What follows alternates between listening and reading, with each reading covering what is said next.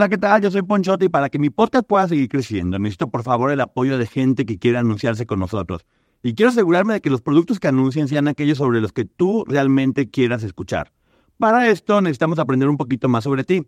Visita podsorby.com diagonal ponchote y contesta una encuesta rapidísima y anónima que nos va a ayudar a conocerte mejor. Así podemos conseguir anunciantes que realmente te interesen.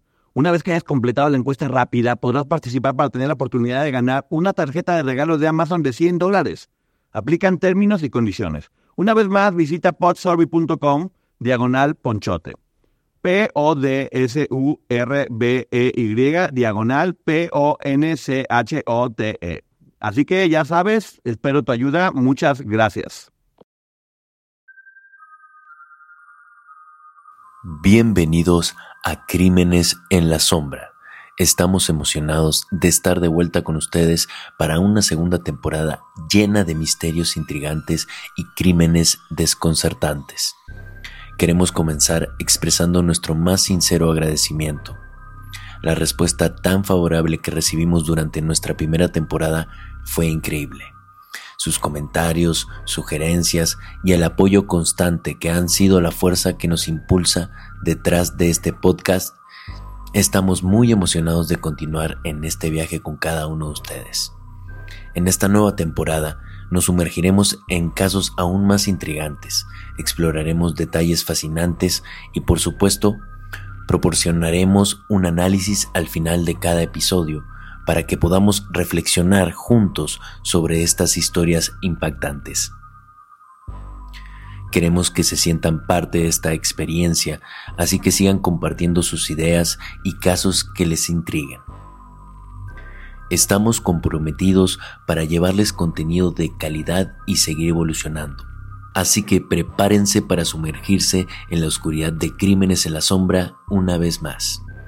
Estamos listos para explorar juntos, aprender juntos y sobre todo agradecidos de tenerlos a ustedes, nuestros increíbles oyentes, a nuestro lado. Que comience la segunda temporada. Para nuestro primer episodio, nos sumergiremos en los oscuros y misteriosos pasillos del Hotel Cecil, un lugar que ha sido testigo de tragedias, crímenes y fenómenos inexplicables a lo largo de las décadas. Este hotel ubicado en el corazón de Los Ángeles, no solo es un icono arquitectónico, sino también un escenario de historias que desafían la lógica y asombran a quienes se aventuran a explorar su pasado. Desde su apertura en 1927, el Hotel Cecil ha sido el escenario de innumerables eventos inexplicables y crímenes sin resolver. A lo largo de los años, este lugar ha atraído la atención no solo por su majestuosidad arquitectónica, sino también por las sombras que se filtran sobre él. Sus pasillos han sido el telón de fondo de las tragedias, desde suicidios impactantes hasta la inquietante presencia de asesinos en serie. En este episodio desentrañaremos la historia del Hotel Cecil, desde sus humildes comienzos hacia los eventos más recientes que han mantenido a este lugar en el centro de la atención mediática. Exploraremos la conexión del hotel con algunos de los crímenes más notorios de Los Ángeles y analizaremos las teorías que rodean a este enigmático edificio. Además, daremos un vistazo a las experiencias paranormales que han desconcertado a residentes y visitantes por igual prepárense para sumergirse en la intriga y el misterio mientras desentrañamos los secretos del Hotel Cecil. Acompáñennos en este viaje a través del tiempo y descubran por qué este lugar ha dejado una marca imborrable en la historia de Los Ángeles. Comencemos. La historia del hotel se remonta a 1924 cuando los empresarios William Banks Hanner, Robert H. Shops y Charles L. Dix se asociaron para crear el hotel de lujo más alto de Los Ángeles. El Cecil fue construido en este mismo año por el hotelero William Hanner, como destino para turistas y viajeros de negocios durante los primeros años de la década de 1920, con la intención de ser un hotel de lujo en la sociedad americana que no paraba de crecer. Se construyó en el sitio de una casa que luego se había convertido en una granja de pollos y tienda de mascotas llamadas Fancier's Exchange. Esta tienda de pollos permaneció en el negocio hasta la década de 1920, antes de que la propiedad fuera vendida a W. Paden y Asociados para un nuevo hotel. Diseñado por Lloyd Lester Herrero con un estilo arquitectónico Dukes Art el hotel costó un millón de dólares y presumió de un lujoso lobby hecho de mármol con ventanas vitrales, macetas con palmeras y estatuas de alabastro. Hanner tenía confianza al invertir en el proyecto, ya que varios hoteles similares habían sido establecidos en distintos lugares del centro de la ciudad, además en otros lugares del mundo, como en Londres, donde también había un hotel Cecil. La ubicación central del hotel cerca de las líneas de ferrocarril a lo largo de South Main Street, hizo que fuera atractivo para los hombres de negocios que se dirigían al distrito financiero de Spring Street, así como para los aficionados al juego en el camino al Broadway Theater District. Según la exitosa solicitud del desarrollador para que el hotel fuera declarado Monumento Histórico Cultural.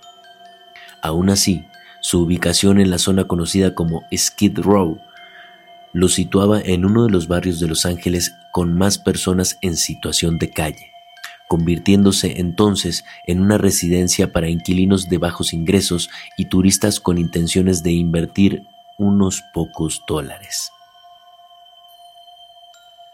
Apenas cinco años después de ser construido el Hotel Cecil, Estados Unidos se sumergió en la Gran Depresión cuando el hotel se inauguró en el año 1927, se convirtió rápidamente en un hotel popular en sus primeros años.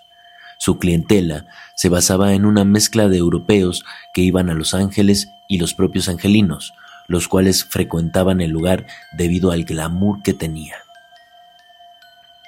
Aunque el Cecil se consideraba un lugar elegante durante los años 40, decayó durante las décadas siguientes, debido a que la zona cercana conocida como Skid Row comenzó a poblarse de indigentes, en gran parte a causa de las consecuencias del crack del 29. La distribución de la riqueza en ese momento era muy desigual, así que los trabajadores encontraban en el mundo bursátil la forma de sobrevivir. Es así que comenzaron a invertir sin los conocimientos adecuados, la demanda colapsó y el mercado se deprimió millones de personas entraron en la pobreza en menos de tres días, lo que afectó a la economía estadounidense. Las principales consecuencias las sufrieron los bancos, siendo los primeros en verse perjudicados, ya que la mayoría cotizaba sus acciones en el mercado de capitales. A su vez, el desempleo llegó a niveles altísimos, ya que muchas empresas vieron cómo sus ventas disminuyeron con la crisis el bajo poder adquisitivo de los ciudadanos y el gran stock que estaba disponible provocó una merma en los precios de los productos. Durante varios años de crisis, por el fuerte impacto económico que había en esta época, el Hotel Cecil se vio afectado y poco a poco empezaron a frecuentarlo personas de clases sociales diferentes a las que originalmente iban a hospedarse en el edificio. Para 1950, el hotel se consideraba una residencia para transeúntes. Dicho barrio, Skid Row, ejemplificó de manera clara el drama de las personas sin techo en Estados Unidos, pues en esa zona en particular se estima que la esperanza de vida decaía a los 48 años en comparación con los 80 años del resto de la ciudad. Fue también en ese contexto que la leyenda del hotel comenzó a crearse con numerosos casos de asesinatos y suicidios en las décadas posteriores y hasta su cierre. El malestar social era generalizado y muchas personas se quitaron la vida durante esos años. La crisis cuadruplicó los suicidios en 1929. La tasa fue de 17.4% por 100.000 habitantes. Los grandes magnates de la bolsa, ahogados por las pérdidas y las deudas, protagonizaron la crónica negra de la crisis económica. Durante la década de 1930, el Hotel Cecil comenzó a ganar notoriedad, pero no por las razones que sus creadores habían imaginado. El cuerpo de William F. McKay, un operador minero en Arizona, murió en el Hotel Cecil a los 62 años de edad, según se publicó en Los Angeles Times el 19 de junio de 1926. No se especifica en ningún lado la causa de su muerte. McKay fue enterrado en su antigua casa en Colfax, Washington. El primer crimen registrado en el hotel fue el de Percy Ormond Cook, de 52 años, en enero del 27. Se quitó la vida después de pelear con su esposa e hijo.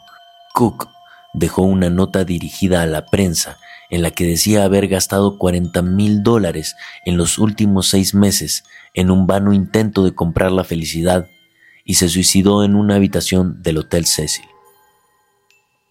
El dinero no puede comprar la felicidad, escribió Cook, en lo que esperaba fuera su mensaje de despedida. Lo he intentado y encuentro que no se puede hacer. He perdido a mi esposa, a mi hijo y a mi hogar y estoy haciendo lo único que me queda por hacer.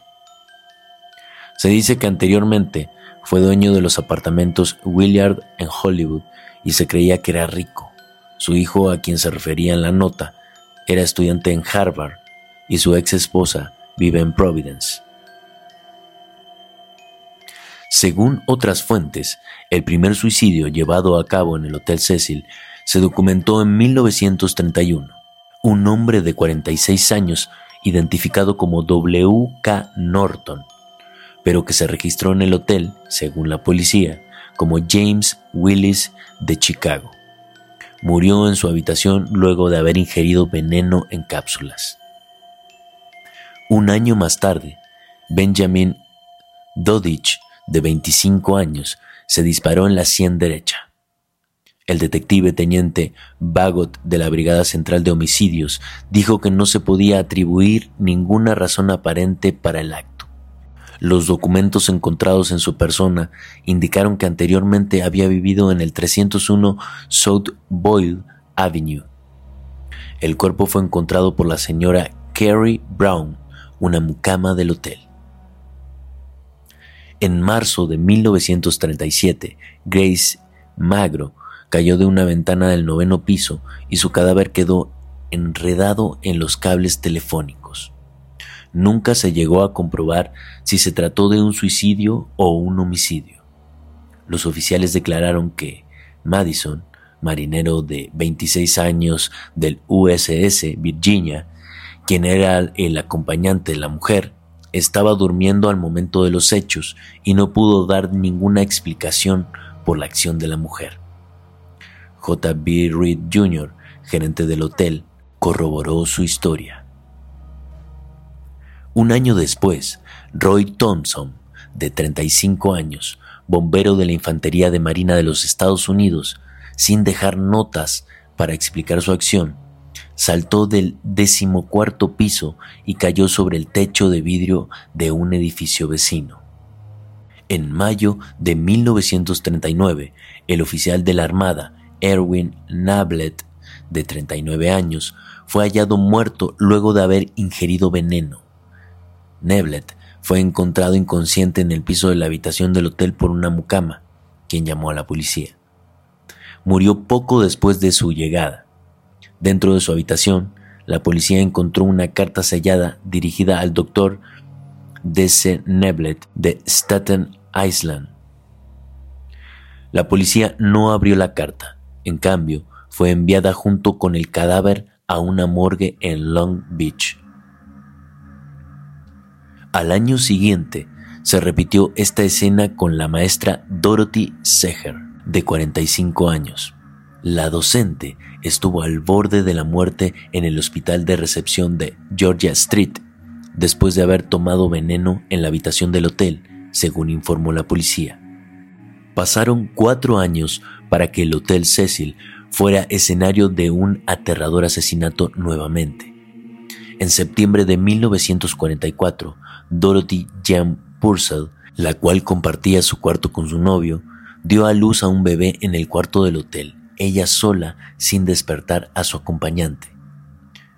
Como pensó que el bebé estaba muerto, lo arrojó por la ventana. Más tarde, la joven de 19 años se defendió diciendo que no sabía que estaba embarazada. El cirujano de la autopsia del condado Frank R. Webb declaró que el bebé nació vivo. Fue acusada de asesinato, pero exculpada por demencia. En noviembre de 1947, Robert Smith murió después de saltar desde una ventana del séptimo piso a los 35 años. El 15 de enero de 1947 apareció la joven estadounidense Elizabeth Short en un baldío brutalmente asesinada. Se dice que el 9 de enero Elizabeth Short, unos días antes de que apareciera su cuerpo, fue vista por última vez con vida en el bar del Hotel Cecil. A los 19 años, la joven, también llamada la Dalía Negra, por una película llamada así y estrenada unos días previos a su muerte, la cual trataba de la desaparición de una chica a la que luego encontraban muerta. Había llegado a Los Ángeles y trabajaba como camarera en Hollywood mientras soñaba con ser actriz. Según se dice, protagonizó películas y documentales e incluso inspiró varios libros. En octubre de 1954, Margaret Brown se registró en el hotel. Una semana después, murió tras saltar desde el séptimo piso y su cuerpo aterrizó sobre la marquesina del hotel por encima de las cabezas de dos peatones en la concurrida Main Street. Más tarde, fue identificada por la policía como Helen C. Gournay, de 55 años, empleada de una empresa de papelería de San Diego. Poco después, llamaron a la policía al vestíbulo del auditorio filarmónico para ayudar a un hombre que parecía estar histérico pues había presenciado la muerte de la mujer. Él era Melvin Hinckley, estudiante del ministerio, el cual fue llevado al Hospital General para observación. El 11 de febrero de 1962, Julia France Moore, de 50 años, saltó desde la ventana de su habitación del octavo piso. El cuerpo de la mujer aterrizó en el techo del segundo piso en el pozo de luz del edificio. El sargento Paul Lepage dijo que la mujer, que no dejó notas, se había registrado en el hotel el miércoles. Su bolso y una pequeña bolsa de viaje fueron encontrados en la habitación. En octubre de este mismo año, una mujer llamada Pauline Otton había estado peleando con su esposo Dewey en el noveno piso. La mujer aterrizó sobre un peatón, George Giannini, un hombre de avanzada edad, por lo que los dos murieron instantáneamente. Los oficiales dijeron que saltó o se cayó de la habitación cuando su esposo salió a cenar. Dewey, trabajador de hojalatería, dijo que su esposa había ido a su lugar de trabajo ese día en búsqueda de una reconciliación y que él la llevó al hotel para discutirlo. Un año después, un hombre identificado como Delbert Lawrence, de 65 años, de Oakland, aparentemente saltó desde el piso 13 del hotel. Su cuerpo aterrizó en un estacionamiento detrás del Hotel Cecil. No se encontraron notas de suicidio. En junio de 1964, Eric Malnick publicó en Los Angeles Times un artículo sobre Goldie Osgood, una operadora telefónica jubilada, cuyo acto más violento había sido ahuyentar a los pájaros más grandes que amenazaban a sus favoritos. Osgood fue encontrada muerta en su habitación del hotel por la noche. Los oficiales dijeron que había sido apuñalada, estrangulada, violada y su habitación había sido saqueada. Su apodo era Pigeon Goldie, paloma dorada, ya que solía salir y fomentar a las palomas locales. No se sabe si Goldie estaba casada o tenía hijos. La mayoría de las mujeres a principios del siglo XX estaban casadas. Pero después de la Gran Depresión de la década de 1930, las mujeres pudieron vivir independientemente de los hombres por primera vez. Indistintamente de la situación familiar de Goldie, cuando llegó al Hotel Cecil en 1958, se cree que a los 59 años. Estaba sola después de un día en la plaza, paseando y alimentando a los animales pequeños, débiles o enfermizos como solía hacer. Goldie regresaba al hotel y conversaba con otros inquilinos antes de acostarse por la noche. Ella era popular, sociable y querida. Dentro de la comunidad del hotel y del vecindario, Pigeon Goldie era una cara familiar. Esa noche, su cuerpo fue descubierto por un hombre que distribuía guías telefónicas en las habitaciones del hotel. Fue estrangulada con una de las toallas de mano del hotel por un atacante que nunca ha sido atrapado. Un hombre fue arrestado en ese momento como posible asesino de Goldie, Jax B. Ellinger. El joven de 29 años fue descubierto deambulando por las calles cercanas al hotel cubierto de sangre. Posteriormente, fue descartado como sospechoso. Más tarde, los investigadores dijeron que el crimen pudo haber sido cometido por el mismo hombre que mató a otra mujer, la señora Viva Brown, de 50 años de Oakland, en un hotel cercano, el 16 de mayo, pues las dos habían sido asesinadas y agredidas de manera muy similar, incluido el hecho de que se hospedaban en un hotel en la misma área. El 20 de diciembre de 1975, una mujer que se pensaba tenía 23 años saltó desde el piso 12. Se había registrado en el hotel el 16 de diciembre bajo el nombre de Allison Lowell, pero aún se desconoce su verdadera identidad. La oficina del forense del condado de Los Ángeles nunca identificó el cuerpo. Un dato interesante es que encontraron cicatrices en ambas muñecas, los artículos personales de la mujer no levantaron sospechas, y en la cómoda de su habitación dejó un bolso negro y una llave metálica amarilla, junto con un boleto de autobús. Su cuerpo fue hallado seccionado en dos. Tenía la cara cortada desde la boca hasta las orejas, y le habían arrancado el corazón, el vaso y los intestinos. La autopsia indicó que tenía marcas por ataduras con una cuerda en muñecas y tobillos. Eso sugería que había estado mañatada y torturada durante tres días. El 23 de enero de 1947, su asesino llamó al editor del periódico Los Angeles Examiner, preocupado porque no cubrían la noticia del crimen. El sujeto envió al día siguiente un paquete que contenía su certificado de nacimiento, fotografías y una agenda que tenía escrito en su tapa el nombre de Mark Hansen. Pero Mark Hansen no fue el único sospechoso del crimen.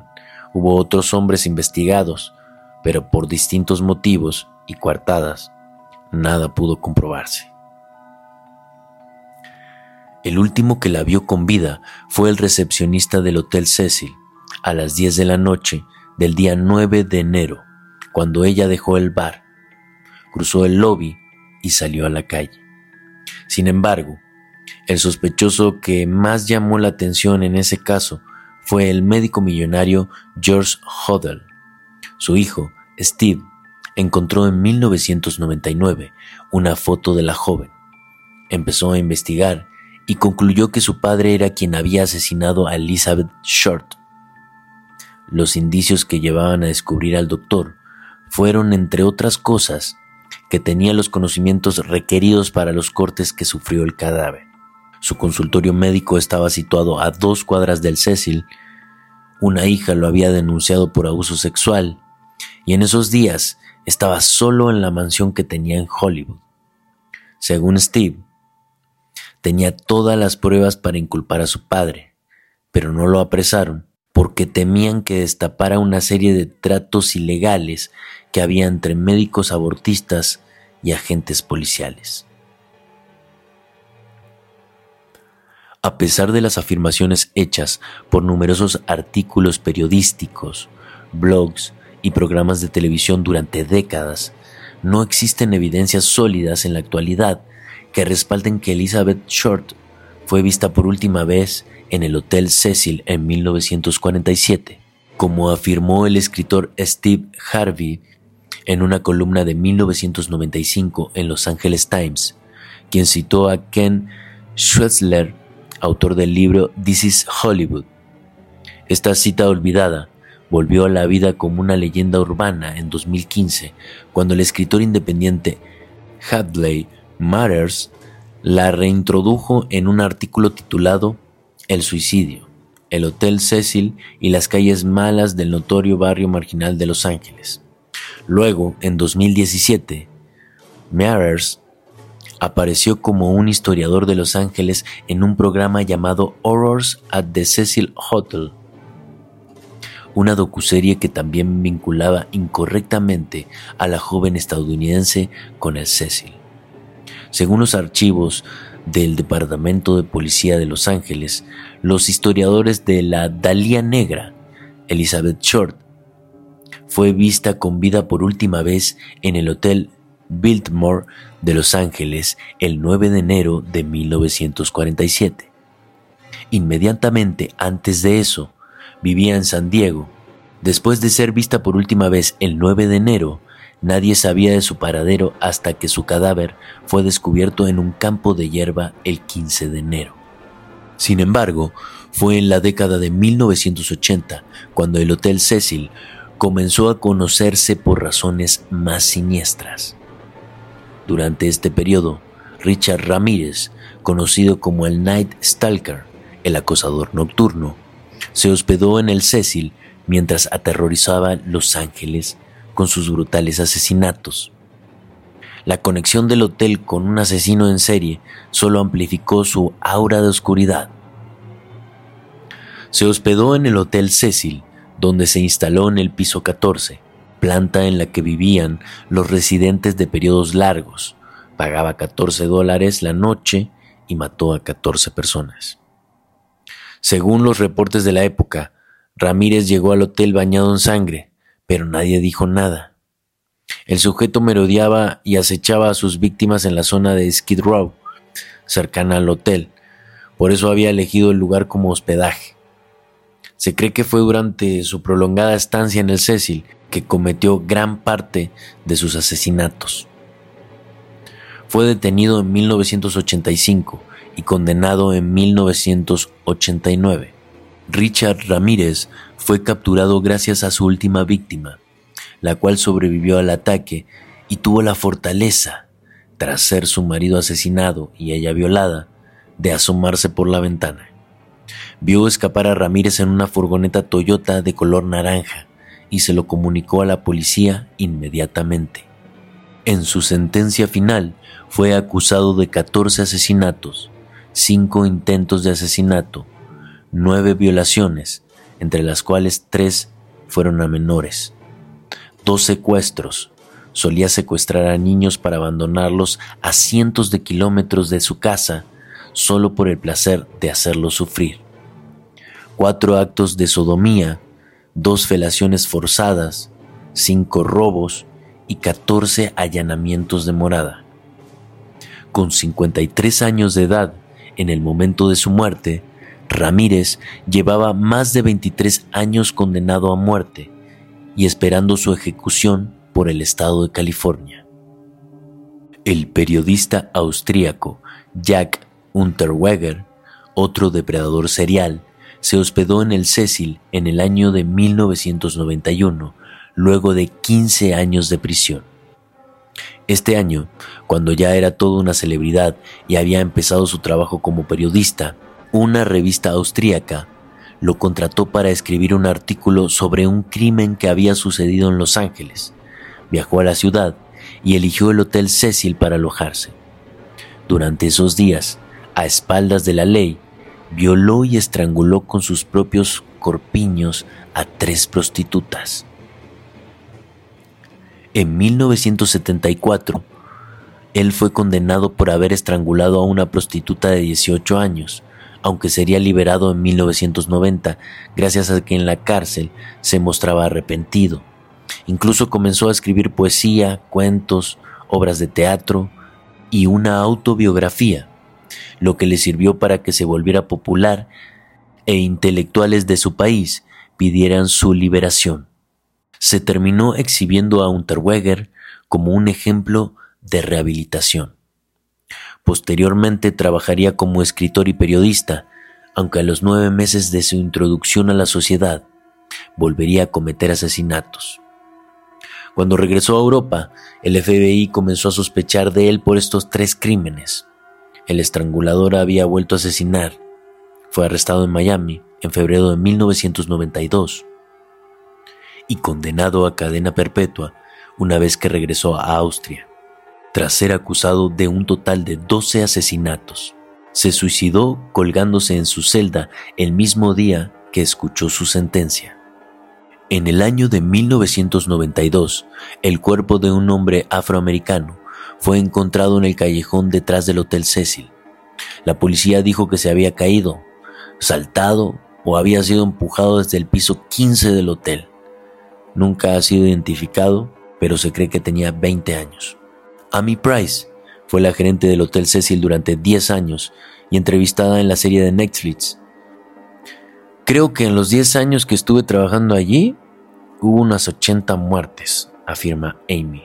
Documentado en Los Angeles Times el 25 de octubre del 2001, muere una mujer por sobredosis en el hotel. El 7 de octubre del 2001 hayan asesinado a una joven, la cual no fue identificada y el 5 de julio del 2003, poco después del mediodía del sábado, un hombre fue encontrado muerto en una habitación del Hotel Cecil, siendo una posible víctima de estrangulamiento. La policía no lo identificó. En 2011, el establecimiento dividió el negocio en tres distintos.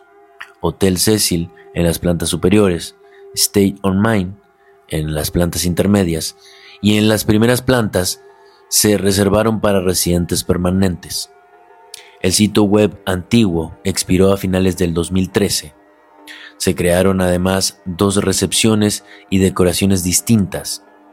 El inconveniente era que los ascensores eran comunes y todos los clientes podían acceder a todas las plantas. Ese mismo año se llamó al hotel Stay on Mine con el objetivo de alejarse del Cecil. Pero el caso más reciente y mediático ocurrió en febrero del 2013, más específicamente el 19 de ese mes, cuando el cuerpo sin vida de la estudiante canadiense Elisa Lam fue encontrado en un tanque de agua de este mismo hotel. Muchas teorías y especulaciones salieron a la luz relacionadas con las anteriores muertes ocurridas en el hotel. Sin embargo, no indagaremos en este caso, ya que realizaremos un episodio aparte solo para él. Este incidente no solo conmocionó al mundo, sino que también avivó las llamas de la especulación sobre el Hotel Cecil. Las teorías conspirativas y las leyendas urbanas se propagaron alimentando aún más la infame reputación del lugar. Además de los suicidios, la historia del Hotel Cecil cuenta con otros hechos violentos y lascivos. Se dice que también era un punto de encuentro frecuente para parejas adúlteras, actividades relacionadas con drogas y prostitución. El hotel se vendió en el 2014, un año después del asesinato más mediático protagonizado por el Hotel Cecil, a un hotelero de Nueva York llamado Richard Bourne por 30 millones de dólares. La compañía Simon Baron Development, también con base en Nueva York, adquirió el arrendamiento de la propiedad. Matt Baron, presidente de Simon Baron, dijo estar interesado en la preservación de aquellos objetos con valor arquitectónico e histórico, como por ejemplo el imponente lobby del hotel. No obstante, También afirmó que la compañía tenía planeado renovar por completo el interior del hotel, como así también terminar la mezcolanza de trabajos hechos en los últimos años. En febrero del 2017, el Ayuntamiento de Los Ángeles votó de manera unánime para que el Hotel Cecil fuera considerado como monumento histórico y cultural, por ser un ejemplo representativo de la industria hotelera estadounidense de los principios del siglo XX, así como la importancia histórica de su vasta obra arquitectónica y el hecho de que fuera diseñado por Lois L. Smith, uno de los más importantes arquitectos de la época. Además, este mismo año, el hotel cerró oficialmente para renovaciones extensas.